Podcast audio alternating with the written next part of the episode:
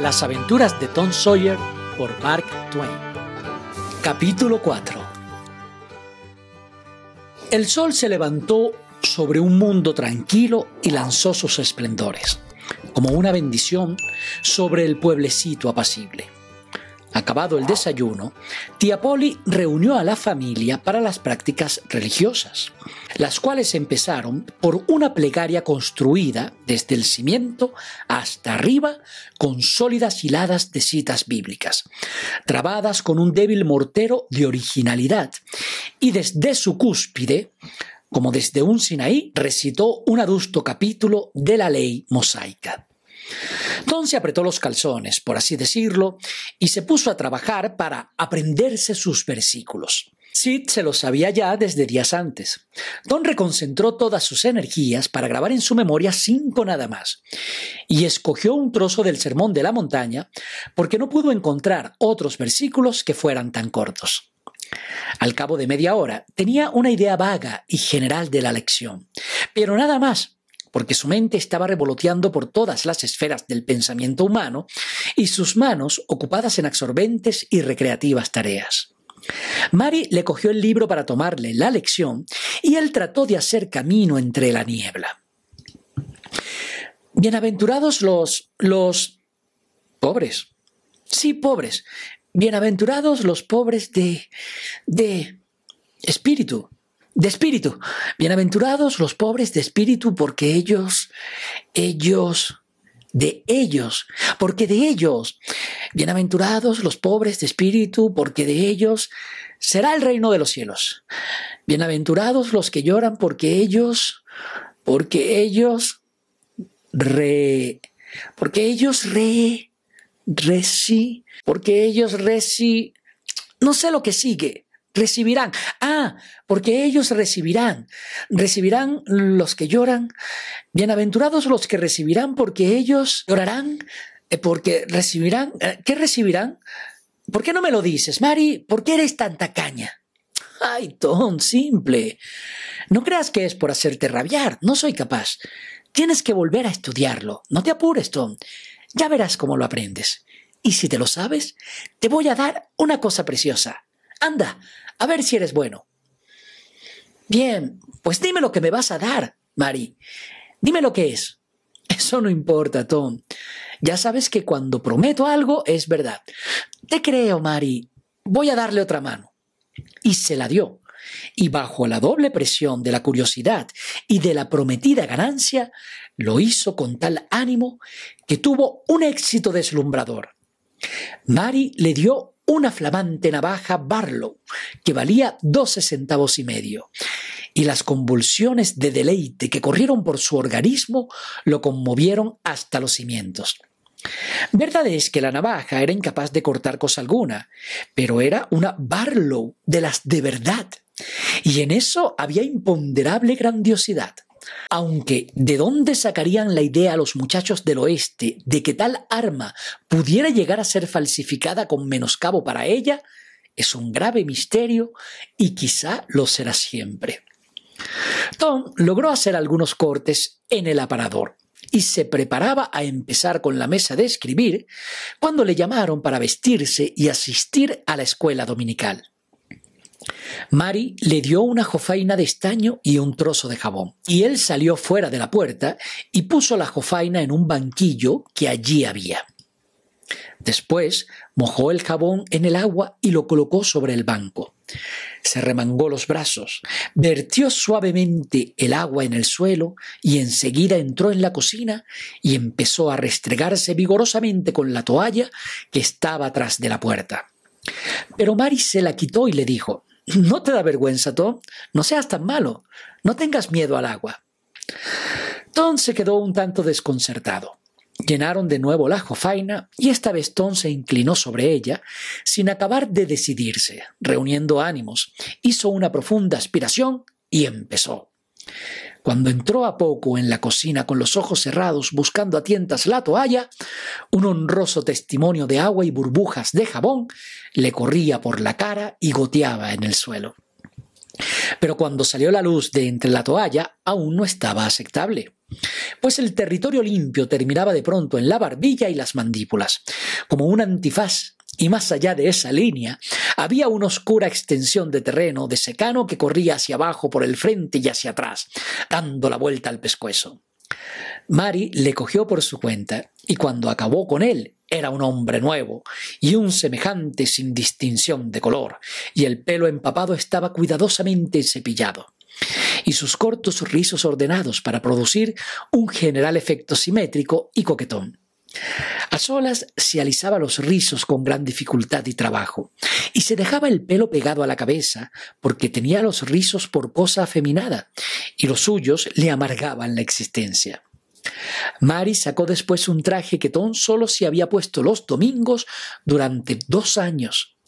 Le llamaban el otro traje, y por ello podemos deducir lo sucinto de su guardarropa.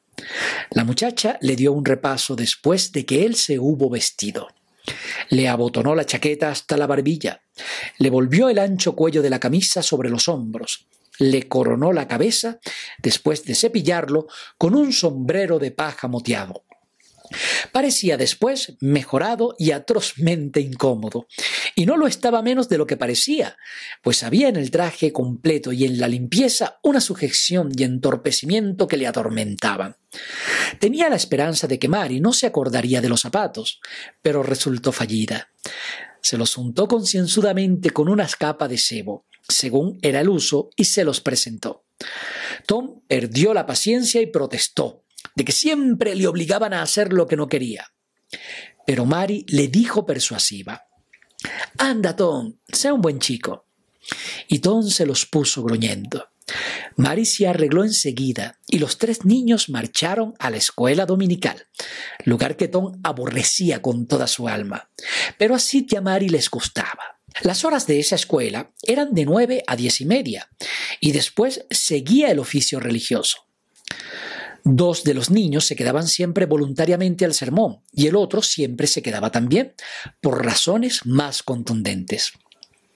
Los asientos sin tapizar y altos de respaldo de la iglesia podrían acomodar unas 300 personas. El edificio era pequeño e insignificante, con una especie de cucurucho de tablas puesto por montera, a guisa de campanario. Al llegar a la puerta, Tom echó un paso atrás y abordó a un compinche también entomingado. Oye, Bill, ¿tienes un vale amarillo? Sí. ¿Qué quieres por él?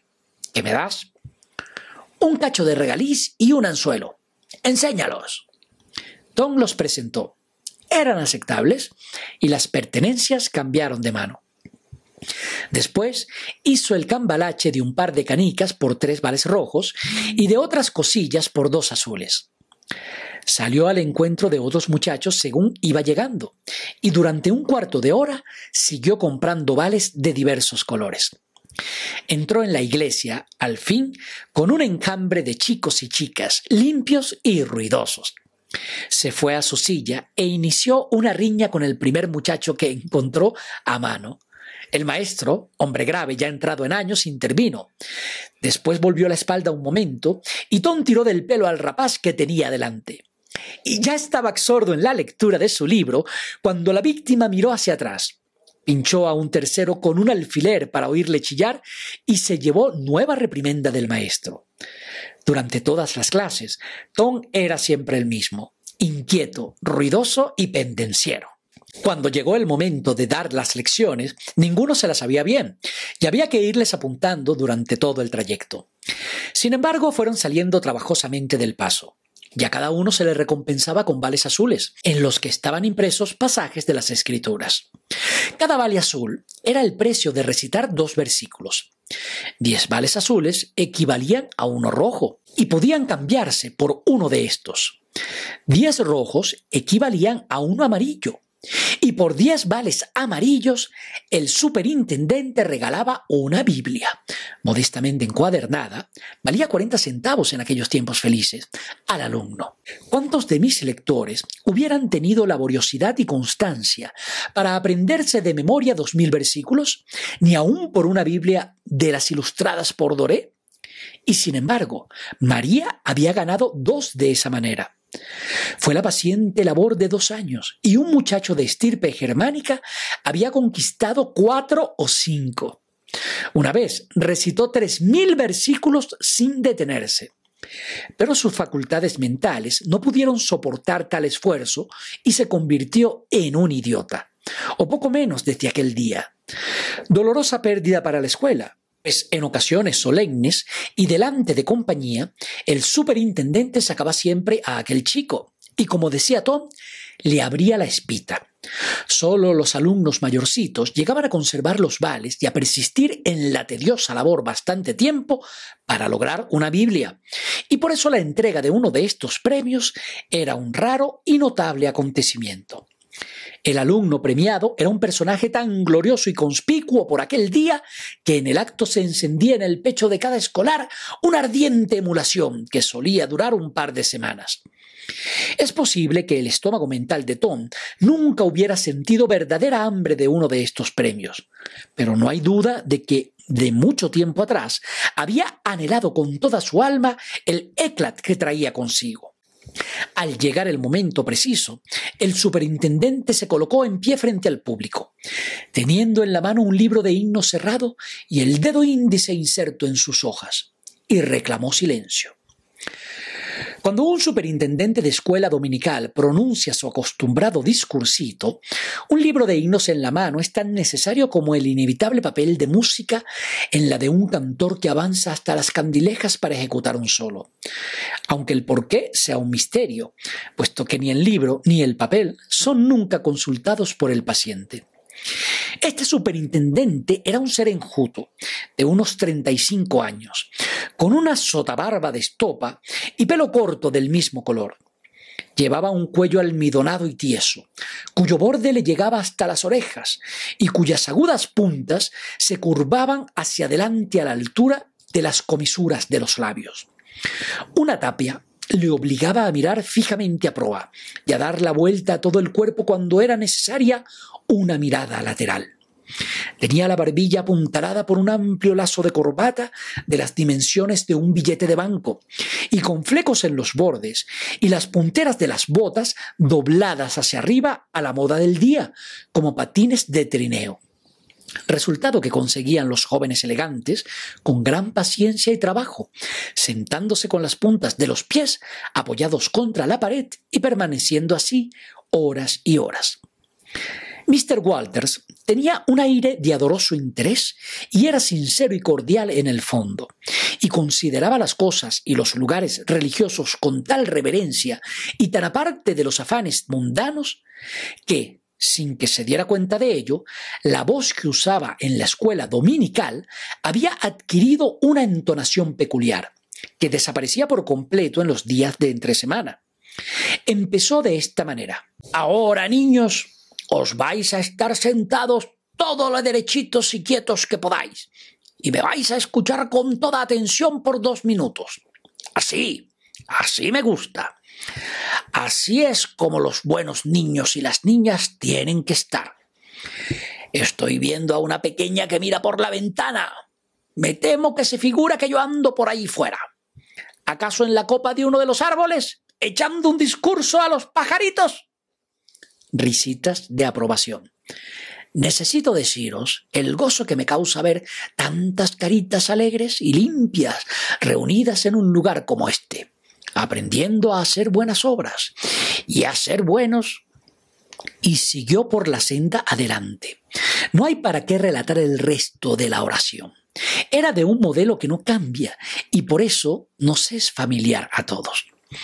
El último tercio del discurso se malogró en parte por haberse reanudado las pendencias y otros escarceos entre algunos de los chicos más traviesos, y por inquietudes y murmullos que se extendían cada vez más llegando su oleaje hasta las bases de aisladas e inconmovibles rocas, como Sid y Mary, pero todo ese ruido cesó de repente al extinguirse la voz de Mr. Walters y el término del discurso fue recibido con una silenciosa explosión de gratitud. Buena parte de los cuchicheos había sido originada por un acontecimiento más o menos raro, la entrada de visitantes. Eran estos el abogado Thatcher, acompañado por un anciano decrépito, un gallardo y personudo caballero de pelo gris, entrado en años, y una señora solemne que era sin duda la esposa de aquel. La señora llevaba una niña de la mano. Tom había estado intranquilo y lleno de angustias y aflicciones. Y aún de remordimientos, no podía cruzar su mirada con la de Amy Lawrence, ni soportar las que ésta le dirigía. Pero cuando vio a la niña recién llegada, el alma se le inundó de dicha. Un instante después, estaba presumiendo a toda máquina. Puñadas a los otros chicos, tirones de pelo, contorsiones con la cara, en una palabra, empleando todas las artes de seducción que pudieran fascinar a la niña y conseguir su aplauso. Su loca alegría no tenía más que una mácula, el recuerdo de su humillación en el jardín del ser angélico, y ese recuerdo, escrito en la arena, iba siendo barrido rápidamente por las oleadas de felicidad que en aquel instante pasaban sobre él se dio a los visitantes el más encumbrado asiento de honor. Y tan pronto como Mr. Walters terminó su discurso, los presentó a la escuela. El caballero del pelo gris resultó ser un prodigioso personaje, nada menos que el juez del condado. Sin duda, el ser más augusto en que los niños habían puesto nunca sus ojos, y pensaban de qué sustancia estaría formado, y hubieran deseado oírle rugir y hasta tenían un poco de miedo de que lo hiciera. Había venido desde Constantinopla, a doce millas de distancia, y, por consiguiente, había viajado y había visto mundo. Aquellos mismos ojos habían contemplado la Casa de Justicia del Condado, de la que se decía que tenía el techo de zinc. El temeroso pasmo que inspiraban estas reflexiones se atestiguaba por el solemne silencio y por las filas de ojos abiertos en redondo. Aquel era el gran juez Thatcher, hermano del abogado de la localidad Jeff Thatcher se adelantó enseguida para mostrarse familiar con el gran hombre y excitarle la envidia de la escuela. Música celestial hubiera sido para sus oídos escuchar los comentarios. Mírale, Jim, se va arriba con ellos. Mira, mira, va a darle la mano. Ya se la da. Lo que darías tú por ser Jeff. Mr. Walters se puso a presumir con toda suerte de bullicios y actividades oficialescas, dando órdenes, emitiendo juicios y disparando instrucciones aquí y allá y hacia todas partes donde podía encontrar un blanco. El bibliotecario presumió, corriendo de acá para allá con brazadas de libros y con toda la braunda y aspavientos en que se deleita la autoridad de insecto. Las señoritas instructoras presumieron, inclinándose melosamente sobre los escolares a los que acababan de tirar de las orejas, levantando deditos amenazadores delante de los muchachos malos y dando amorosas palmaditas a los buenos. Los caballeretes instructores presumían prodigando regañinas y otras pequeñas muestras de incansable celo por la disciplina. Y unos y otros tenían grandes quehaceres en la librería que los obligaban a ir y venir incesantemente, y, al parecer, con gran agobio y molestia. Las niñas presumían de mil distintos modos, y los chicuelos presumían con tal diligencia que los proyectiles de papel y rumor de reyertas llenaban el aire. Y cerniéndose sobre todo ello, el grande hombre seguía sentado, irradiaba una majestuosa sonrisa judicial sobre toda la concurrencia y se calentaba al sol de su propia grandeza. Pues estaba presumiendo también. Solo una cosa faltaba para ser el gozo de Mr. Walters completo, y era la ocasión de dar el premio de la Biblia y exhibir un fenómeno. Algunos escolares tenían vales amarillos, pero ninguno tenía los necesarios. Ya había él investigado entre las estrellas de mayor magnitud. Hubiera dado todo lo del mundo en aquel momento porque le hubieran restituido con la mente recompuesta a aquel muchacho alemán. Y entonces, Cuando había muerto toda esperanza, Tom Sawyer se adelantó con los nueve vales amarillos, nueve vales rojos y diez azules y solicitó una Biblia. Fue un rayo cayendo de un cielo despejado. Walter no esperaba una petición semejante de tal persona en los próximos diez años. Pero no había que darle vueltas. Allí estaban los vales y eran moneda legal. Tom fue elevado en el acto al sitio que ocupaban el juez y los demás elegidos, y la gran noticia fue proclamada desde el estrado. Era la más pasmosa sorpresa de la década, y tan honda sensación produjo que levantó al héroe nuevo hasta la altura misma del héroe judicial. Todos los chicos estaban muertos de envidia, pero los que sufrían más agudos tormentos eran los que se daban cuenta, demasiado tarde, de que ellos mismos habían contribuido a aquella odiosa apoteosis por ceder sus vales a Tom a cambio de las riquezas que había amontonado vendiendo permisos para enjalvegar. Sentían desprecio de sí mismos por haber sido víctimas de un astuto defraudador, de una embaucadora serpiente escondida en la hierba. El premio fue entregado a Tom con toda la efusión que el superintendente, dando a la bomba, consiguió hacer subir hasta la superficie en aquel momento. Pero le faltaba algo del genuino surtidor espontáneo, pues el pobre hombre se daba cuenta instintivamente de que había allí un misterio que quizá no podría resistir fácilmente la luz.